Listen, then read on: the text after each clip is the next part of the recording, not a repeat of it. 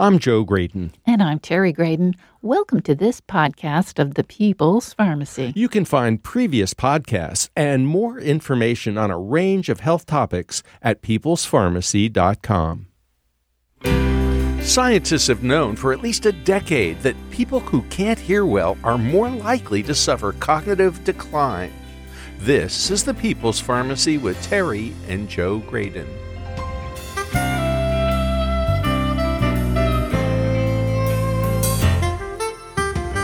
It seems sensible that correcting hearing impairment would help people maintain better cognitive function.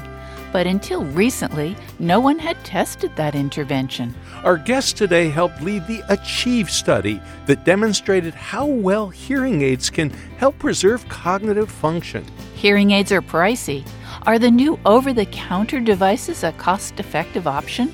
A Consumer Reports journalist offers her scientific assessment.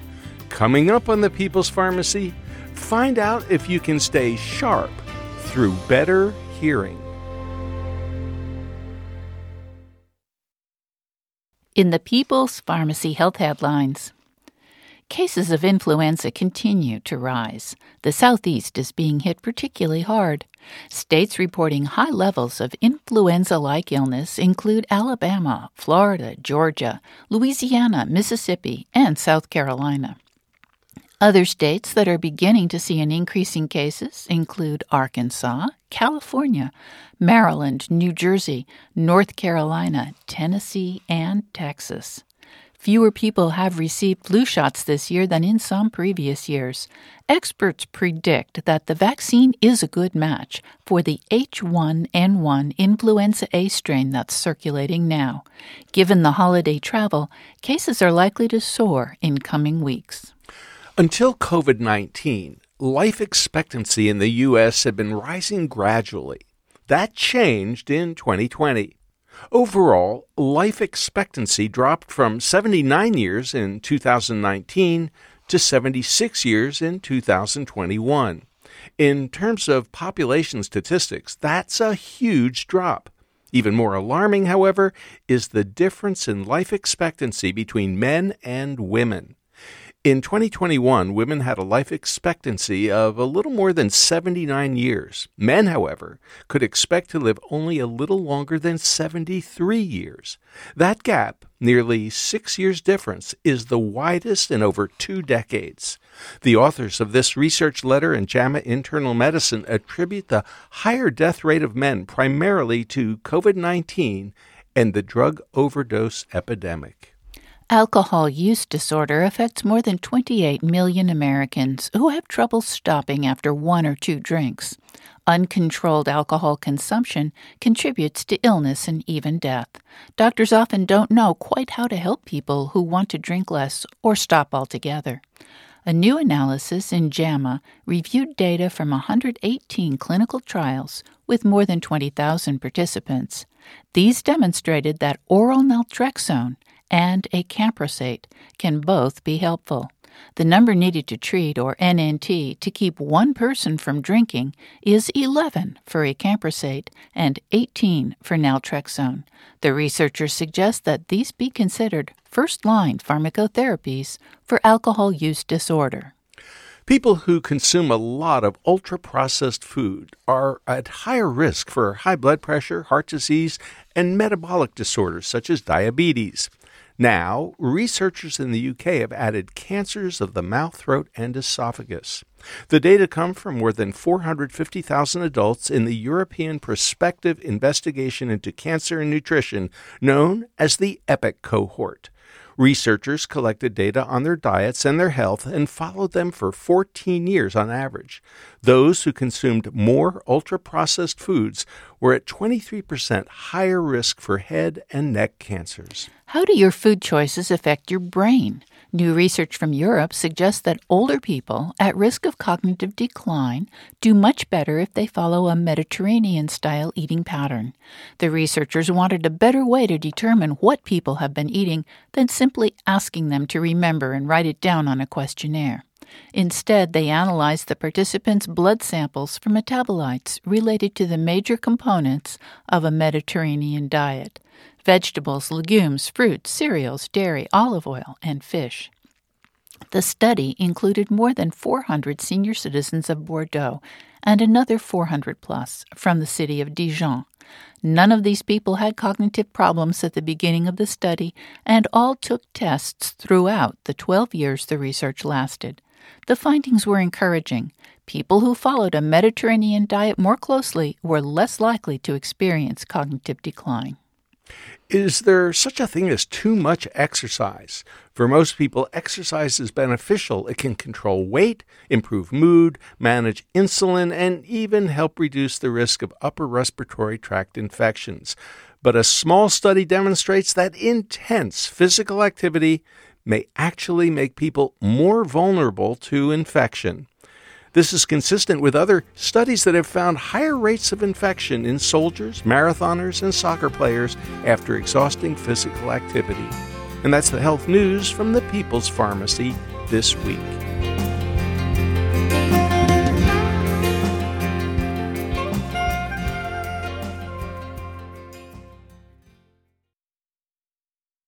Welcome to the People's Pharmacy. I'm Terry Graedon. And I'm Joe Graedon. Have you ever had difficulty hearing people talk in a noisy restaurant?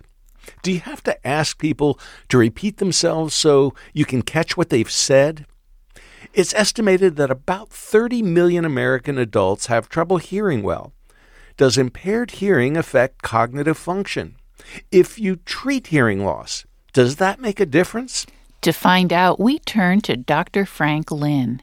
He's professor of otolaryngology at the Johns Hopkins University School of Medicine and director of the Cochlear Center for Hearing and Public Health at the Bloomberg School of Public Health.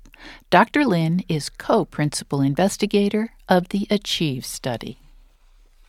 Welcome back to the People's Pharmacy, Dr. Frank Lin. Thanks for having me, Joe. Dr. Lin, you're the principal investigator of something called the Achieve study that we would very much like to talk about today. What can you tell us about the Achieve study? So, the Achieve study, Terry, stands for the, the Aging and Cognitive Health Evaluation in Elder Study. And this was a, a, a randomized trial funded by our tax dollars, by the National Institutes of Health. And the trial set out to answer a really, really basic question Namely, does treating hearing loss in older adults between the ages of 70 and 84, does in fact treating hearing loss reduce the rate of loss of thinking and memory abilities over a three year period, what we call cognitive decline?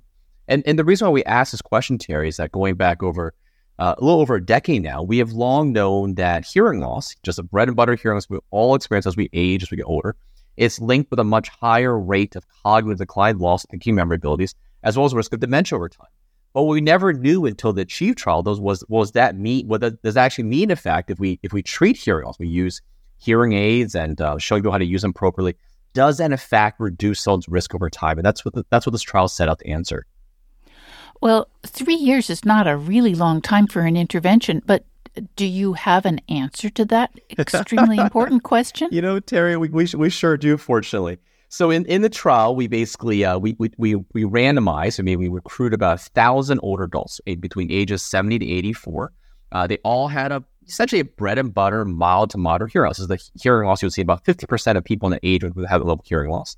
And the very beginning to say they're all essentially they're healthy, and they're randomized, meaning the flip of a coin. They either got assigned to get their hearing loss treated, basically basically meaning meeting with a study audiologist, getting hearing aids, showing how to use them, or they got randomized to an health education control intervention, where they're basically meeting a one on one with a health educator to learn about just critical healthy aging topics, but that doesn't really obviously address their hearing loss. Then uh, these people were then followed over three years. We did uh, routine tests of a sort of hour long battery of thinking memory abilities every year for the next three years, and we analyzed results at the end. Now, I'll first preface in saying that the thousand people in the study is actually 977 technically they came from four different centers across the United States. And these people actually came from two different study populations. And what I mean by that is one group of people, about a quarter of the pop, a quarter of the study, came from an existing study of essentially um, of uh, cardiovascular heart health. These are about 16,000 people originally 30 years ago who were, were randomly recruited from communities and they were followed over their entire life and just look at uh, basically their heart health over time. So about again, about 250 people came from that heart health study. People have long been followed. They represent a truly random sample of the population.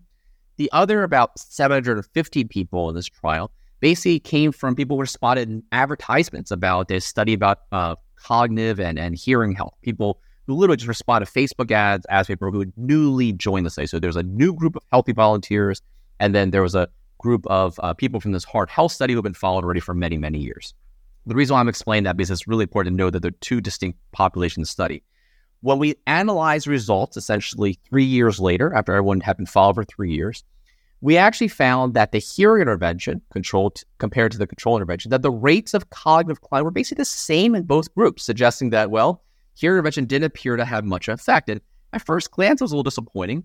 But here is where the big but with a capital B is, is the next analysis that we had always planned to do that was pre-specified in advance is that we looked at the two study populations differently, namely that the people from the heart health study who are slightly older, who had slightly more uh, more risk factors for dementia, namely they had higher rates of uh, hypertension, diabetes, they had lower education, uh, mainly because they represent a truly random sample of the U.S. population, versus the um, the healthy volunteer group. These are people who are really sort of the cream of the crop. They're people who are the most interested in in heart and in cognitive health and hearing. They're people who just newly joined life they wanted to. But when we looked at those groups separately, we found really different results. Namely, in the study of the, the heart participants, the heart health participants, we found that hearing intervention actually reduced the rate of cognitive decline, reduced the rate of loss of thinking memory abilities by nearly 50% over three years. So literally having in the rate of loss of thinking memory abilities over a three year period. In contrast, in the um, in the healthy volunteer cohorts, we actually saw that there's no effective hearing intervention. But the reason for that is that really healthy volunteer group over three years, they really had no cognitive decline. They were too healthy. So in other words, you have no cognitive decline. You can't really expect a hearing intervention to reduce something that's not going down to begin with. So in the end, the way we the sort of the main inference, the conclusion from a study like this is that we're finding in just a short three year period of time that people who are at increased risk of things like cognitive decline dementia by virtue of age and things like that, that they in fact really stood to benefit from hearing intervention to the tune of essentially a 50% reduction in cognitive decline just in a three year period. Dr. Lin, I don't know about you, but from where I'm sitting, that sounds phenomenal. I mean, I think there are a lot of people, maybe millions, maybe tens of millions of people who have some degree of hearing loss and they're thinking, eh, no big deal. I just turn up the volume on the TV or on the radio in the car. Yeah, my partner may object, but you know, it's who cares?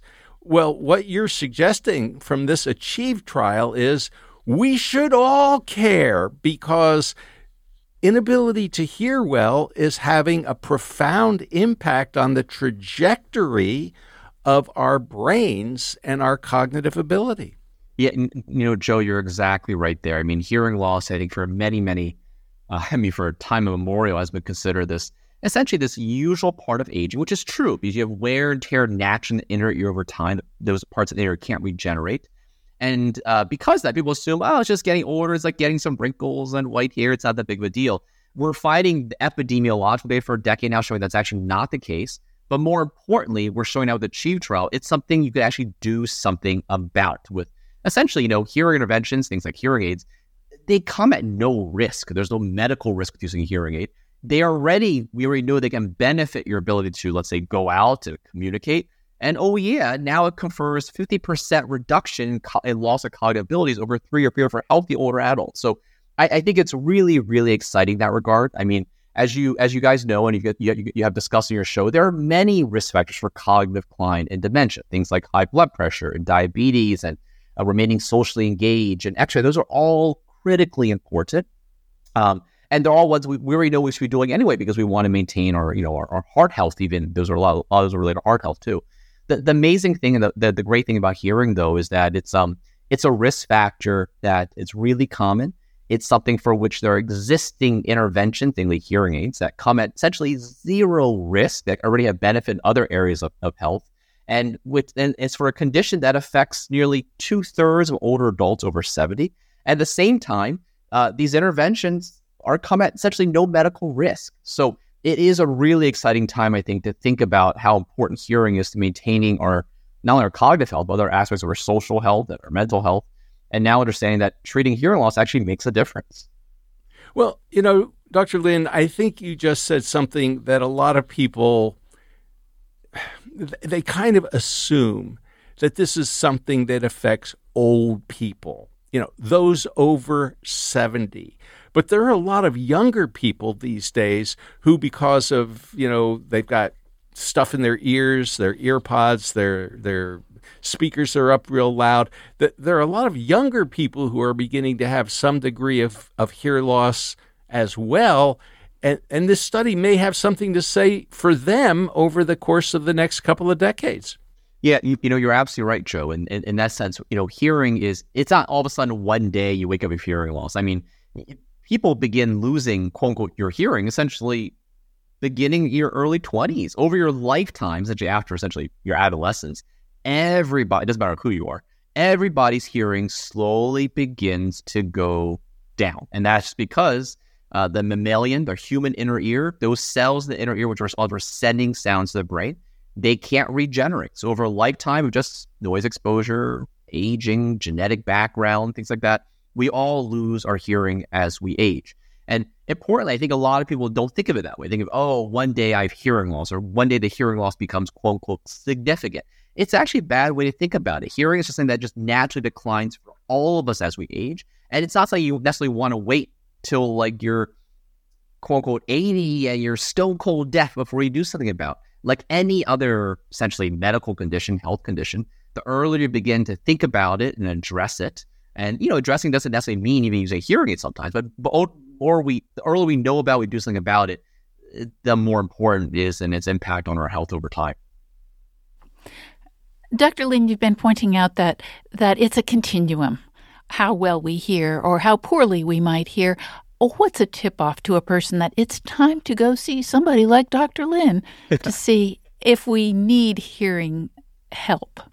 Well, Terry, you know, it's a great question. And the running joke always is, is not that you know, but everyone around you knows, right? And the reason for that is because as all of us slowly develop developing hearing, sort of lose a little bit hearing time, our brains get used to it in a bad way and a good way. So we sort of think it's other people mumbling, when in fact that's what hearing loss is. It basically means sounds are not being clearly sent to the brain.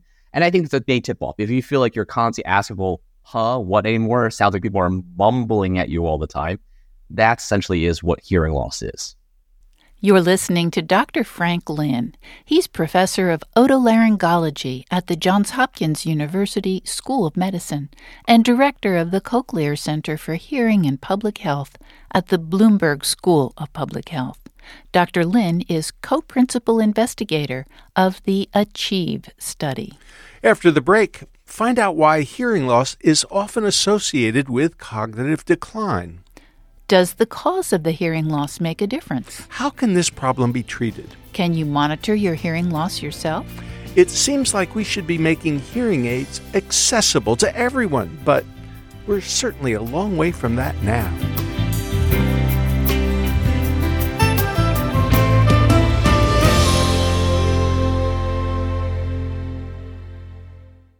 You're listening to the People's Pharmacy with Joe and Terry Graedon. Today's podcast is sponsored by NutriSense.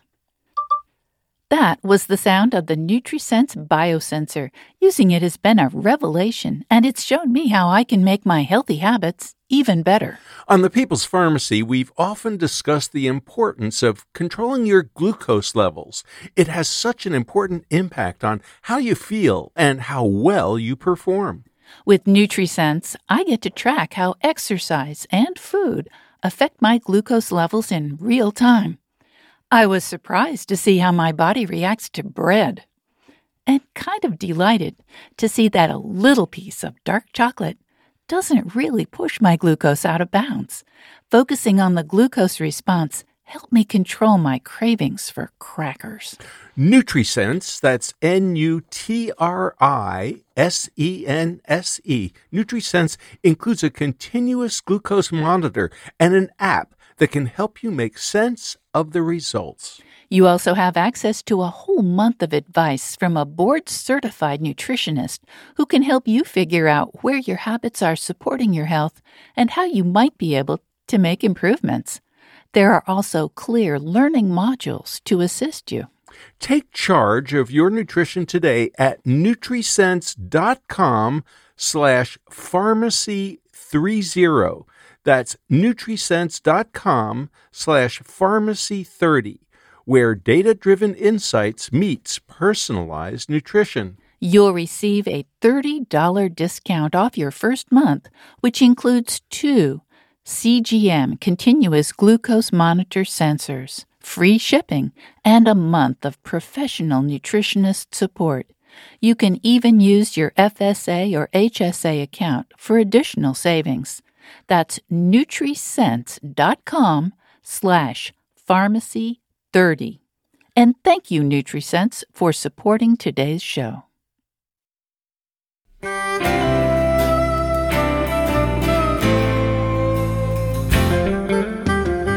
Welcome back to the People's Pharmacy. I'm Joe Graedon. And I'm Terry Graedon. The People's Pharmacy is made possible in part by CocoVia dietary supplements. CocoVia's biggest sale of the year is this Black Friday Cyber Monday season. Adding cocoa flavanols to your daily routine for cardiovascular and cognitive support can help support heart and brain health. For a limited time, you can save money while supporting your health goals. CocoVia.com has more information. Does it worry you to learn that hearing difficulties might contribute to cognitive decline? Are you in denial about your own hearing loss? How would you know how much you're missing from conversations? Our guest today is one of the country's leading experts on the relationship between hearing loss and cognitive decline. We're talking with Dr. Frank Lin. He's professor of otolaryngology at the Johns Hopkins University School of Medicine and director of the Cochlear Center for Hearing and Public Health at the Bloomberg School of Public Health. Dr. Lin is co principal investigator of the ACHIEVE study. That stands for Aging and Cognitive Health Evaluation in Elders. So, Dr. Lin, uh, you know, we now have results, epidemiological results, and the Achieve trial, which in a sense is a randomized controlled trial, which is the, the highest order kind of scientific study that you can possibly have. And what we've what we've learned is that if you have hearing loss and you don't do anything about it, it's kind of a downward slope, a decline, cognitive decline and possibly even an increased risk for dementia down the road. But if we do something, you can perhaps delay or prevent that decline. Do we have any idea why? What why is that restoring the quality of our hearing going to have a positive impact in the future? Well, Joe, that is such an important question because that's fundamentally getting at, you know, what what are the biological mechanisms? How could hearing loss be related to things like cognitive decline dementia? Uh, you know, I mean, why are they linked together? Is correlation or is actual causation? And obviously, it's causation. It gets at the fact that treating hearing loss may make a difference. So, at the present time, we're understanding now that there are likely three major mechanisms to which hearing loss could actually de- could actually directly increase someone's risk for cognitive decline dementia. And the first mechanism is basically the idea of cognitive load. And what that essentially means is that when we have hearing loss, it essentially means that the ear is constantly sending a much more degraded signal, the auditory signal, to the brain. So it's a crystal clear signal being sent to the brain. It's a much more degraded signal because there's been damage to the inner ear over time from you know aging the inner ear. And in turn, then, if, if the brain's getting a much more degraded signal from the ear, we know now the brain has to work much harder to process and decode that sound. And that gets the idea then does a brain actually, we actually know this now, does a brain actually have to reallocate more brain resources, more brain power per se, to dealing with that degraded sound? And does that then come at the expense of our thinking and memory abilities? Namely, does a brain have to use resource that otherwise could, could have supported our thinking and memory abilities, instead have to use those resources now for basically essentially helping hearing, when instead those resources could have helped, again, support our cognition, protect the brain against other pathologies that do contribute to dementia, like Alzheimer's disease, for instance. So that's one mechanism, idea of cognitive load. The second mechanism, it sounds similar, but it's actually very different. Inside that hearing loss in of itself through essentially a reduced auditory stimulation of the brain, auditory deprivation, it leads to faster rates of brain atrophy. Namely, if you're not getting or you're getting decreased stimulation of parts of the brain that are important for language and sound, do those parts of the brain begin decaying or atrophying faster? We actually do see this now in, in both, you know, longitudinal human studies as well as animal studies. And the final mechanism is the idea that hearing loss in, in some way, shape, or form can contribute to social isolation, or you may not go out as much, or if you do go out, you may not be as engaged in the conversations, or you may not be as cognitively stimulated more or take part in you know activities that are cognitively stimulating. And in turn, we now know that those those activities, those social activities, those are incredibly important for maintaining our, our cognitive health over time.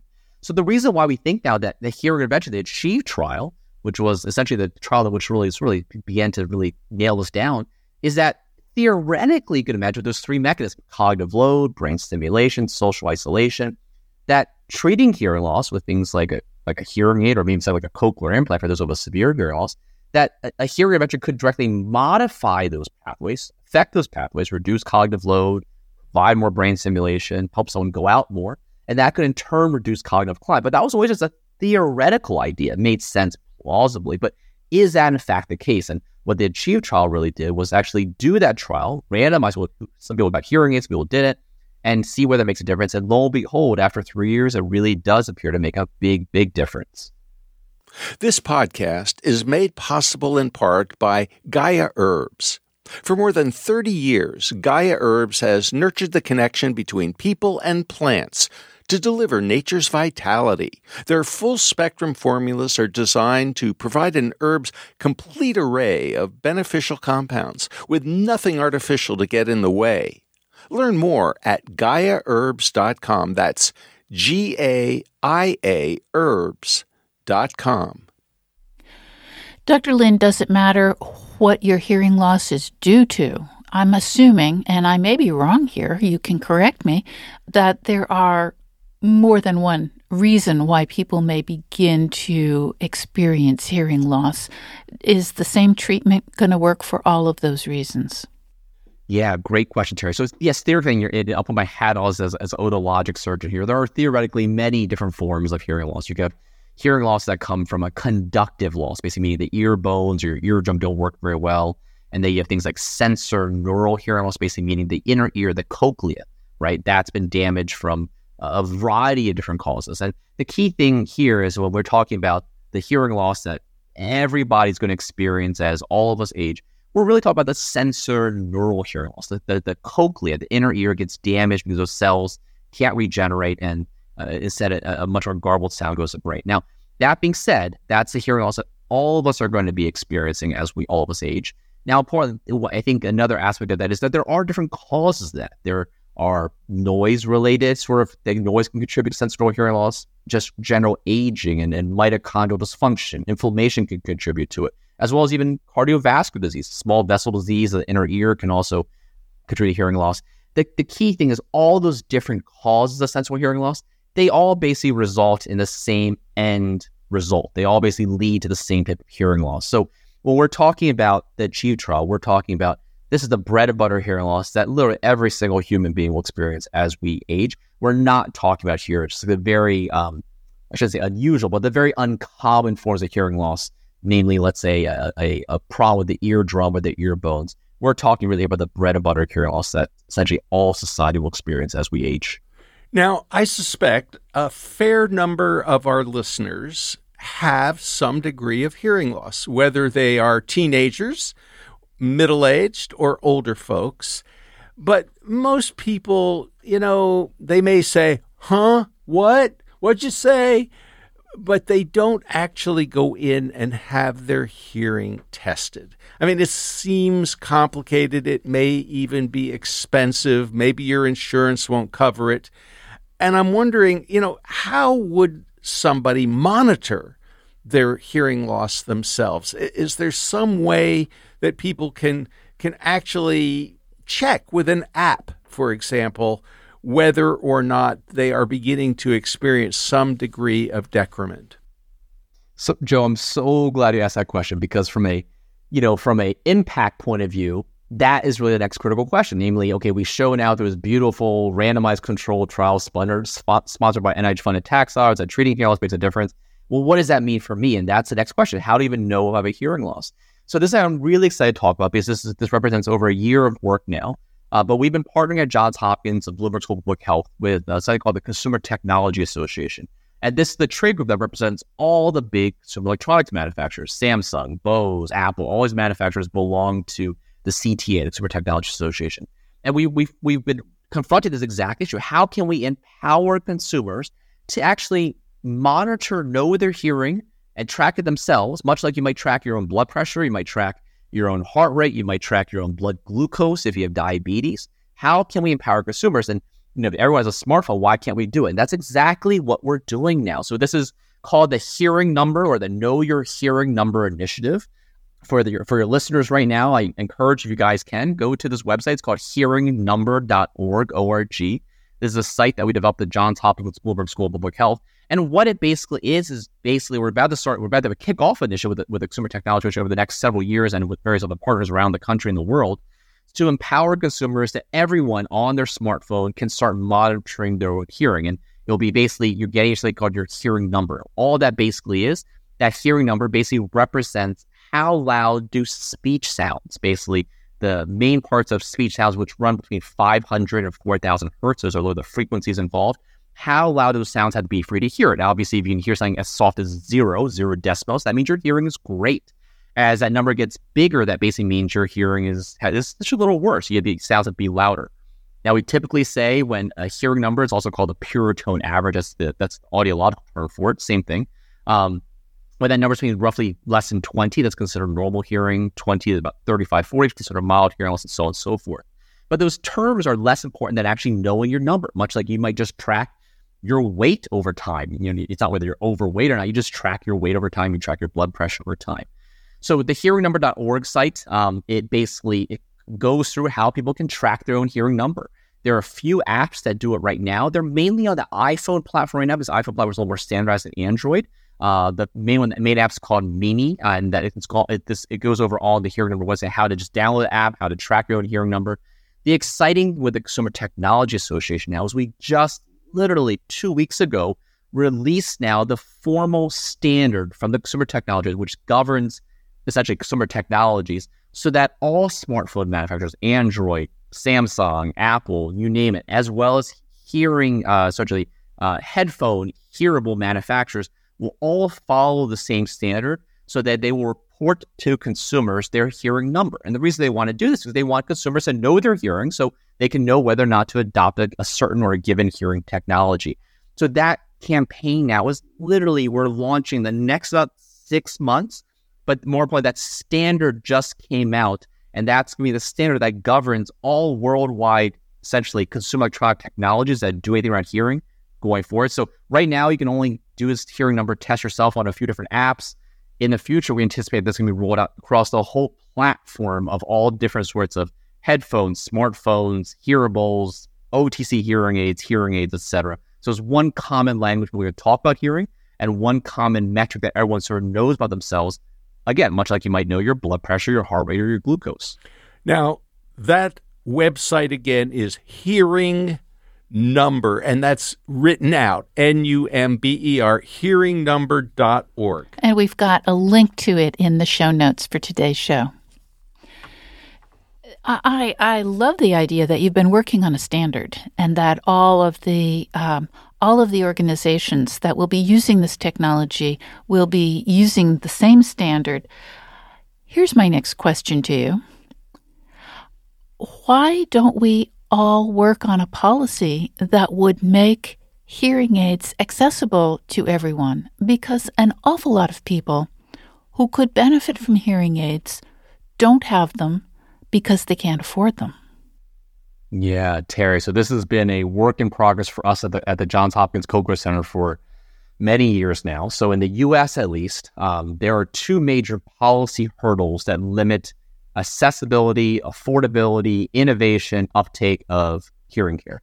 One of them, we, we had a big win several years ago, and that was basically getting passage of the Federal Over the Counter Hearing Act of 2017, which literally just went into effect about a uh, little over, a little under a year ago. What that basically did, that was a law that was supported by Chuck Grassley, Elizabeth Warren in the Senate side, and the House side was supported by Joe Joe Kennedy and Marsha Blackburn. So this was a truly this was a truly bipartisan bill when it passed several years ago.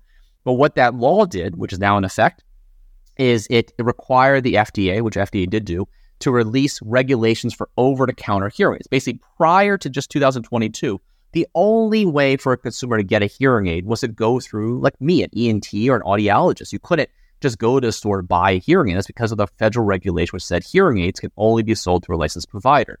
And because that, uh, until essentially recently, uh, but still the case for, for, at least a little bit longer, there were only five manufacturers that controlled essentially the world's hearing aid marketplace because companies like, let's say, Apple or Samsung or Bose, they couldn't enter the hearing aid marketplace because they couldn't sell to consumers. That law is officially changed as of a little less than a year ago. The over the counter hearing market in the US is now open, but it will still take about another year to fully shape up all these companies, I talked to many consumer tech companies as well as retailers like Best Buy and these retailers are all approaching now thinking, how do I basically essentially benefit consumers? How do I sell to consumers? How do I educate consumers about hearing? How do I sell these devices? How do I advertise them? What kind of technology do we need? This is all going on in real time now. And I think you're going to see in the next year a lot of incredible innovation now from various companies, many of which are well known, which have not been the hearing aid space or hearing augmentation space before, but which are going to accelerate in the next year. So I think that level of innovation and I would say accessibility and affordability is coming very quickly over the next year or two. And I'll just mention one company I'm really excited to mention. I have no financial affiliation with this company, but I learned about what they did recently. Is actually the company EssilorLuxottica, a company that no one's ever heard of before, but you sort of have. EssilorLuxottica, they own Ray-Ban, they own Oakley, they own LensCrafters, they control a lot of the world's vision market. They officially announced, I think, two weeks ago in a, in a big, massive sort of media splash public release, they are officially entering the hearing market, the hearing market in the next year with glasses that essentially function invisibly as hearing aids. As in, there's nothing in your ear. They look like a normal pair of stylish Ray-Ban or Oakley or Prada sunglass frames or eyeglass frames. But lo and behold, the hearing aids embedded into the temple piece of the eyeglasses, and whoever you look at is what you hear. I, I, I had a chance to personally try these on the prototype about a few weeks ago when I was in when I was in Europe, and they are amazing. I was sitting in the basement of I should say basement. It was like really to the lower level this really beautiful grotto Italian uh, trattoria restaurant, which was you imagine incredibly loud and noisy. And whoever I looked at at the dinner table was who I heard. It was amazing. And I had quote unquote normal hearing, I should say, but it was amazing. So I think you're seeing that innovation come about quickly. so that's one policy, which we already had a big win with uh, by working the national academies, the White House, and Congress several years ago. The other piece you're getting at, which is something we've been working on for many years, and we did get close, I'll tell you, about a year and a half ago, is actually changing Medicare, and Medicare influences other private insurers, but changing Medicare so that Medicare would begin covering hearing aids as well as the services of an audiologist to help counsel, educate someone about to do about their hearing. Right now, those things, hearing aid or hearing counseling related services as hearing aids are not covered by Medicare. There's statutory exclusion under law in Medicare for many reasons. And to change that, you have to have to change federal law. We've been working on that legislation with Congress for many, many years. We got really close in 2021, the Build Back Better bill. That was a $1.75 trillion pro spending bill that actually had a $35 billion carve out specifically for Medicare hearing coverage. Unfortunately, as we may or not remember, the Build Back Better bill did advance, got stalled the Senate. But we're hoping in the next year, especially with the results of the Achieve trial, that we can resurrect again the importance of a Medicare hearing benefit, not only for the essentially just so people can communicate and hear again, but more important for the huge benefit of society and public health. If we can then begin to delay things like cognitive decline delay things like dementia and all its associated costs, that is a huge difference for our society and our federal, essentially our federal bank book, basically. Dr. Frank Lin, thank you so much for talking with us on the People's Pharmacy today. Thanks so much, Terry and Joe. You've been listening to Dr. Frank Lin professor of otolaryngology at the Johns Hopkins University School of Medicine and the Bloomberg School of Public Health. Dr. Lin is co principal investigator of the ACHIEVE study and director of the Cochlear Center for Hearing and Public Health. After the break, we'll find out about new over the counter hearing aids. What's the difference between those and a personal sound amplification product? The high cost of prescription hearing aids is an important barrier for a lot of people who might benefit. What should consumers consider if they think they might benefit from better hearing?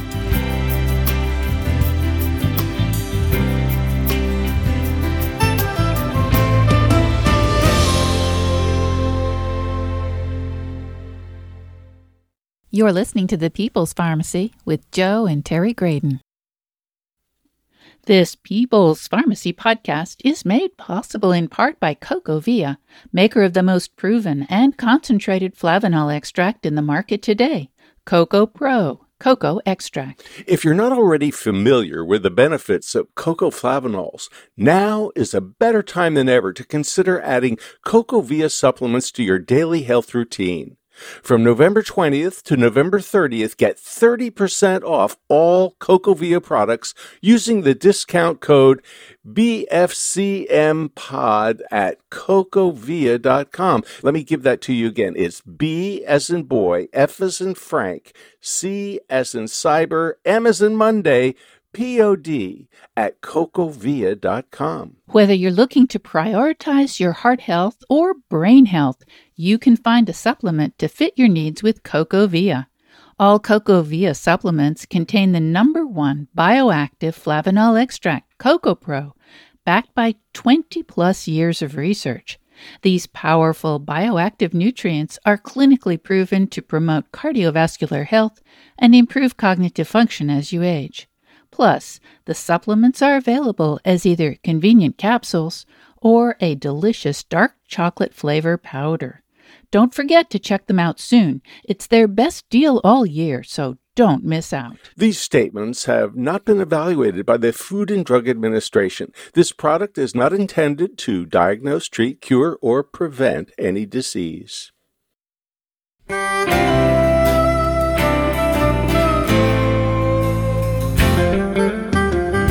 Welcome back to the People's Pharmacy. I'm Terry Graedon. And I'm Joe Graedon. The People's Pharmacy is made possible in part by CocoVia Dietary Supplements.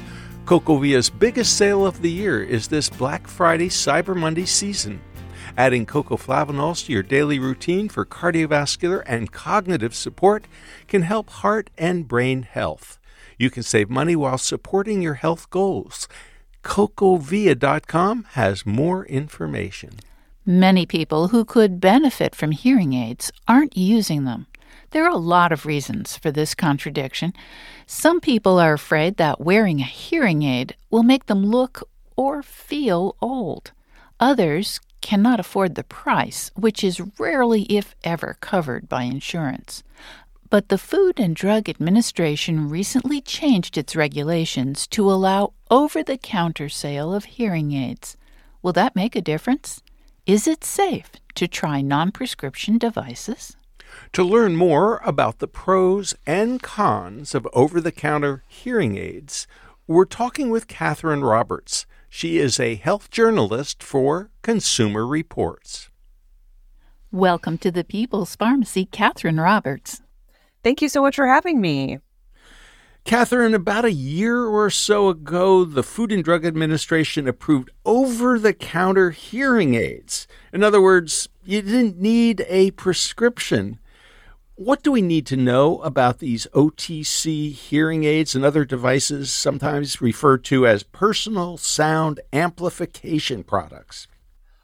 Um, well, so first, first off, I'll just say that OTC hearing aids and personal sound amplification products are actually two different things. um, uh, and we can get into that later. But but the the main thing to know about over the counter hearing aids is that they are only for people with mild to moderate hearing loss. If you have severe hearing loss, you know, really profound hearing loss, these are by design, you know, not for you. And most people with hearing loss do have hearing loss in kind of the mild to moderate range. So there are a lot of people out there potentially who could benefit from these, but um, just it's really important to keep in mind that those those more severe hearing loss cases, this is not the device for you. Well, what is the difference between a OTC hearing aid and a personal sound amplification product? It's a really good question. And um, part of what the FDA did when it was coming out with these new rules last year is um, made some additional, provided some additional guidance to um, more clearly delineate between the two. Um, before OTCs came out, it was a little bit more of a muddled market, but essentially, um, an OTC hearing aid or a prescription hearing aid is a device that is intended to compensate for hearing loss that you have. And uh, a personal sound amplification, amplification product or a PSAP um, is a hearing device that is not meant to compensate for hearing loss. So you might use it in situations like I, I know that um, hunters use them, um, bird watchers will use them, you know, things like hearing a lecture or something like that. There, um, the FDA has made it very clear that if you are if you're making a device uh, that is not following the rules of the OTC or prescription hearing aids, um, then you are not allowed to market it as compensating for hearing loss. Um, and that was something that we kind of saw a lot in the pre-OTC days is these um, PSAPs. Those rules were still in effect back then. They, they really weren't supposed to be marketed for hearing loss, but there was a lot of blurry lines around that where, um, you know, sometimes PSAPs would be the only thing that people could access. And it, it did make sense for people to try them. Now that we have OTCs, um, there's less of a need to kind of go to those those non-hearing aid devices, if that makes sense. yeah, I think it does make sense, Catherine. Uh, now, one of the big differences between prescription and over the counter hearing aids that is going to be very obvious to most of our listeners is the price because that's right. prescription hearing aids are very expensive and insurance mostly doesn't cover them. So, what can you tell us about other differences? Yeah, so you're you're absolutely right. Price is the big one. Uh, one of the big ones that's going to be most obvious to consumers. Um, there's a few technical specifications that are different that the FDA has has um, spelled out. So there's a limit on OTC hearing aids on the the total volume output, um, so they can't go above a certain la- loudness, essentially in the ear. Um, that's a big one, and that's again part of why they're only for mild to moderate hearing loss and not not going to be able to compensate for more severe hearing loss. So that's a big one. Um, there's a few other specifications that they have. But uh, really, the, the other like huge difference is how people are buying them, in that with an OTC, you're kind of on your own. Um, with when you're buying a prescription hearing aid, you're working with an audiologist or a doctor or um, you know a licensed hearing aid specialist who knows the devices and can kind of guide you through that process. With an OTC, you're really your own guide or um, uh, you know you're leading that process um, and trying to figure out how the hearing aid works and what might work for you um, so so I, I would say that that's really the biggest difference before we get into the the whole issue of adjustment what about cost? Can you give us some sense of what a prescription hearing aid would cost, or there are now many manufacturers of those, and then what these OTC aids are costing and whether or not the, the technology is comparable. Right. Um, so, so with prescription hearing aids, the costs are generally going to start, you know, fifteen, sixteen hundred dollars, two thousand dollars for a pair, something like that, and and that can, that's kind of the the the the floor, and that can get a lot higher um, in some of the higher end hearing aids, thousands of dollars um, for a pair.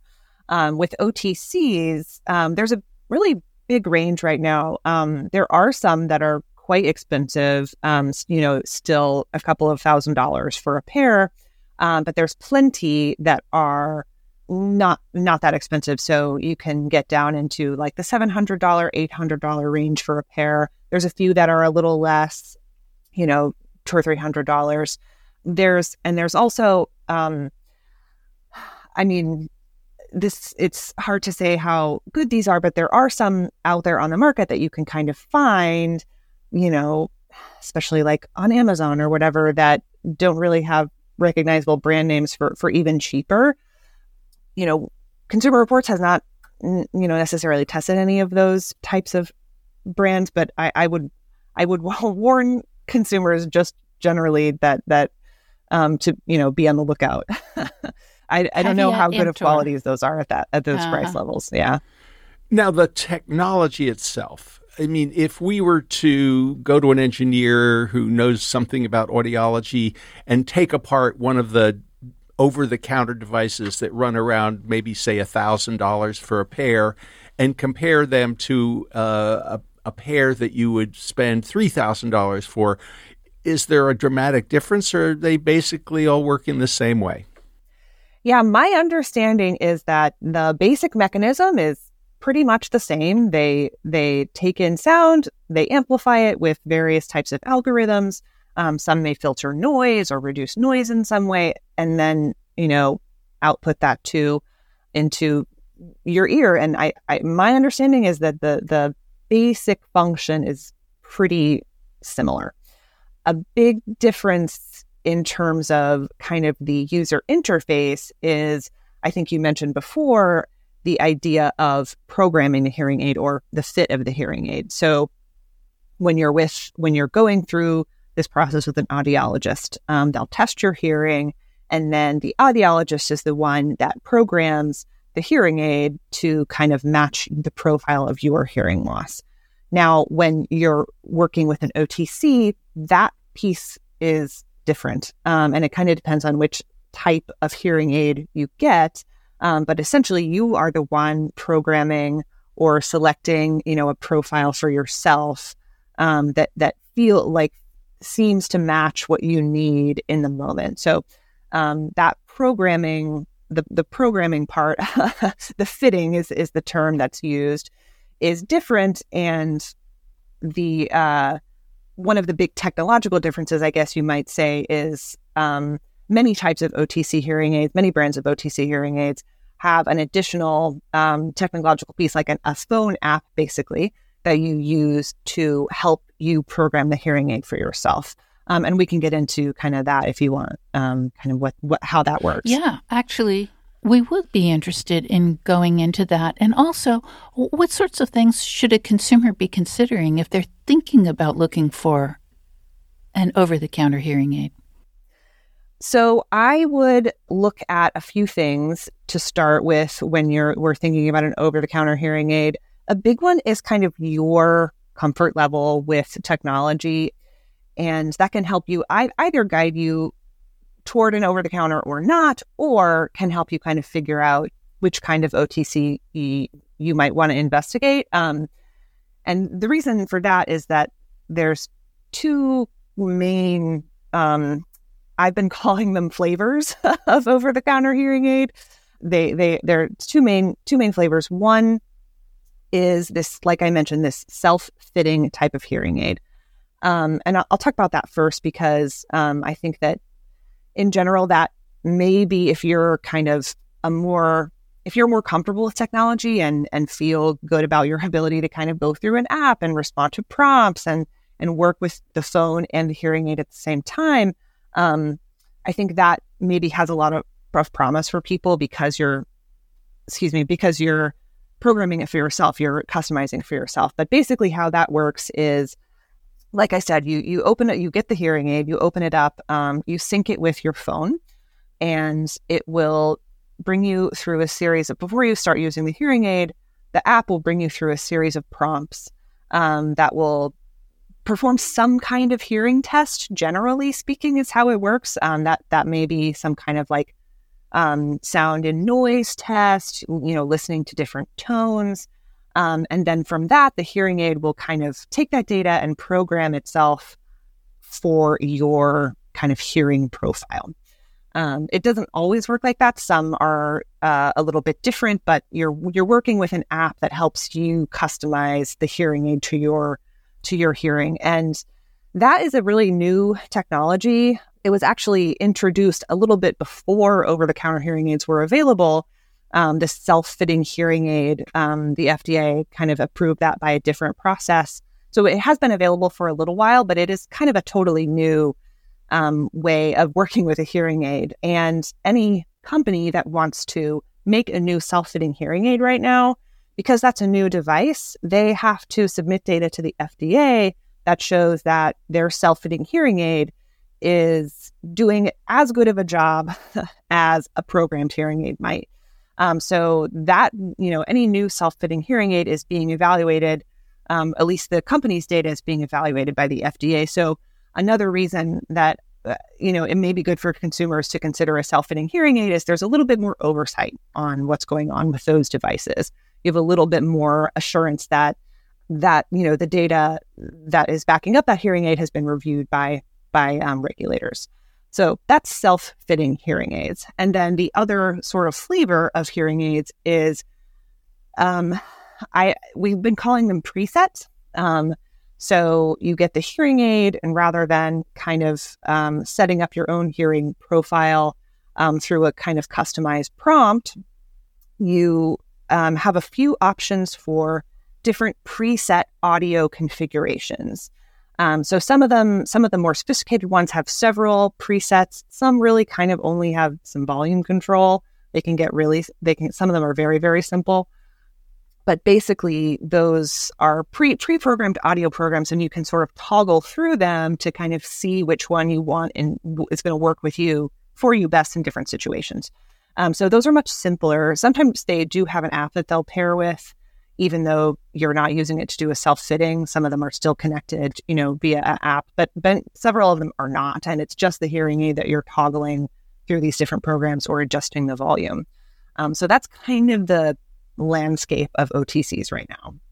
So catherine if i were in the market for an over-the-counter hearing aid what are some brands that might be considered reliable? I know you don't have a ranking system yet but uh, what should i be looking for Sure. So again, I, I would tend to direct people towards those self-fitting hearing aids since they have some, um, you know, FDA review behind them. Um, the the first brand kind of out there on the market was Bose, and that that has now been bought by a brand called Lexie. So Lexie has the um, B1 and B2 hearing aids; those are the Bose, and then Lexie has its own Lumen brand.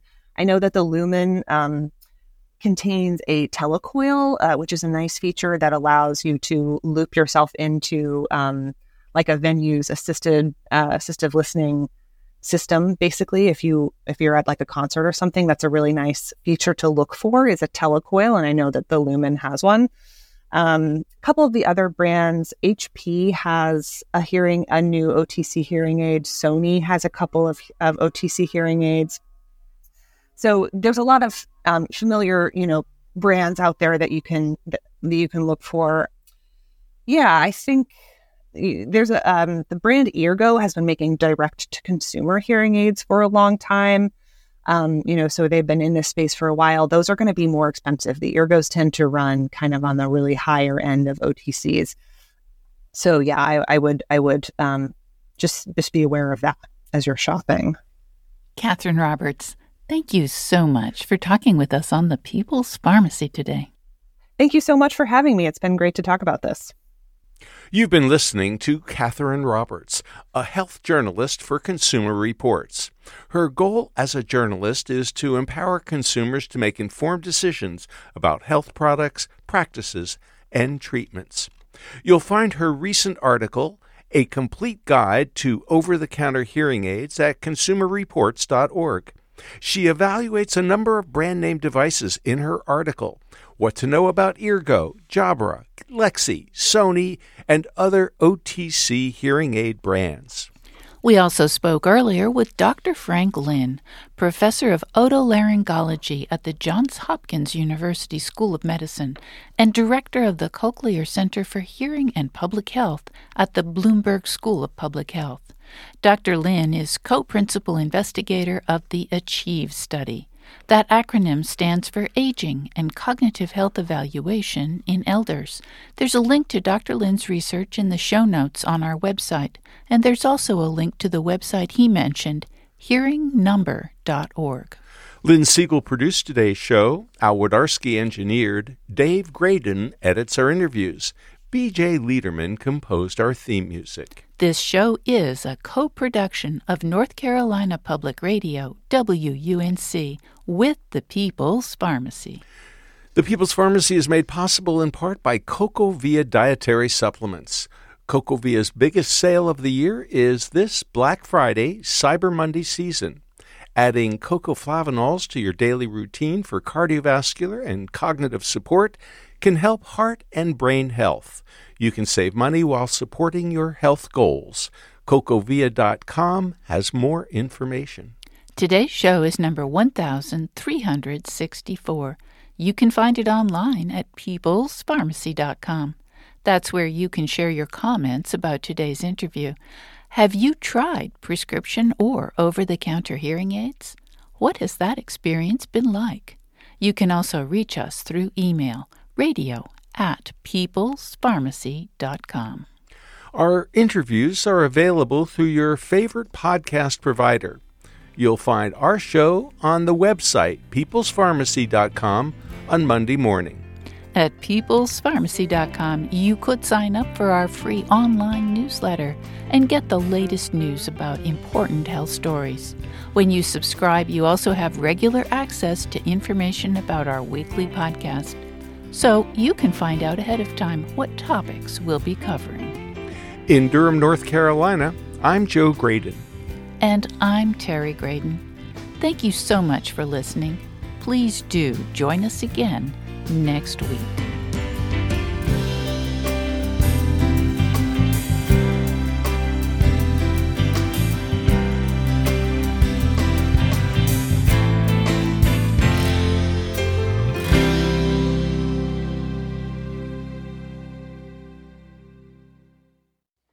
Thank you for listening to the People's Pharmacy Podcast. It's an honor and a pleasure to bring you our award winning program week in and week out. But producing and distributing this show as a free podcast takes time and costs money. If you like what we do and you'd like to help us continue to produce high quality, independent healthcare journalism, please consider chipping in. All you have to do is go to peoplespharmacy.com slash donate. Whether it's just one time or a monthly donation, you can be part of the team that makes this show possible. Thank you for your continued loyalty and support. We couldn't make our show without you.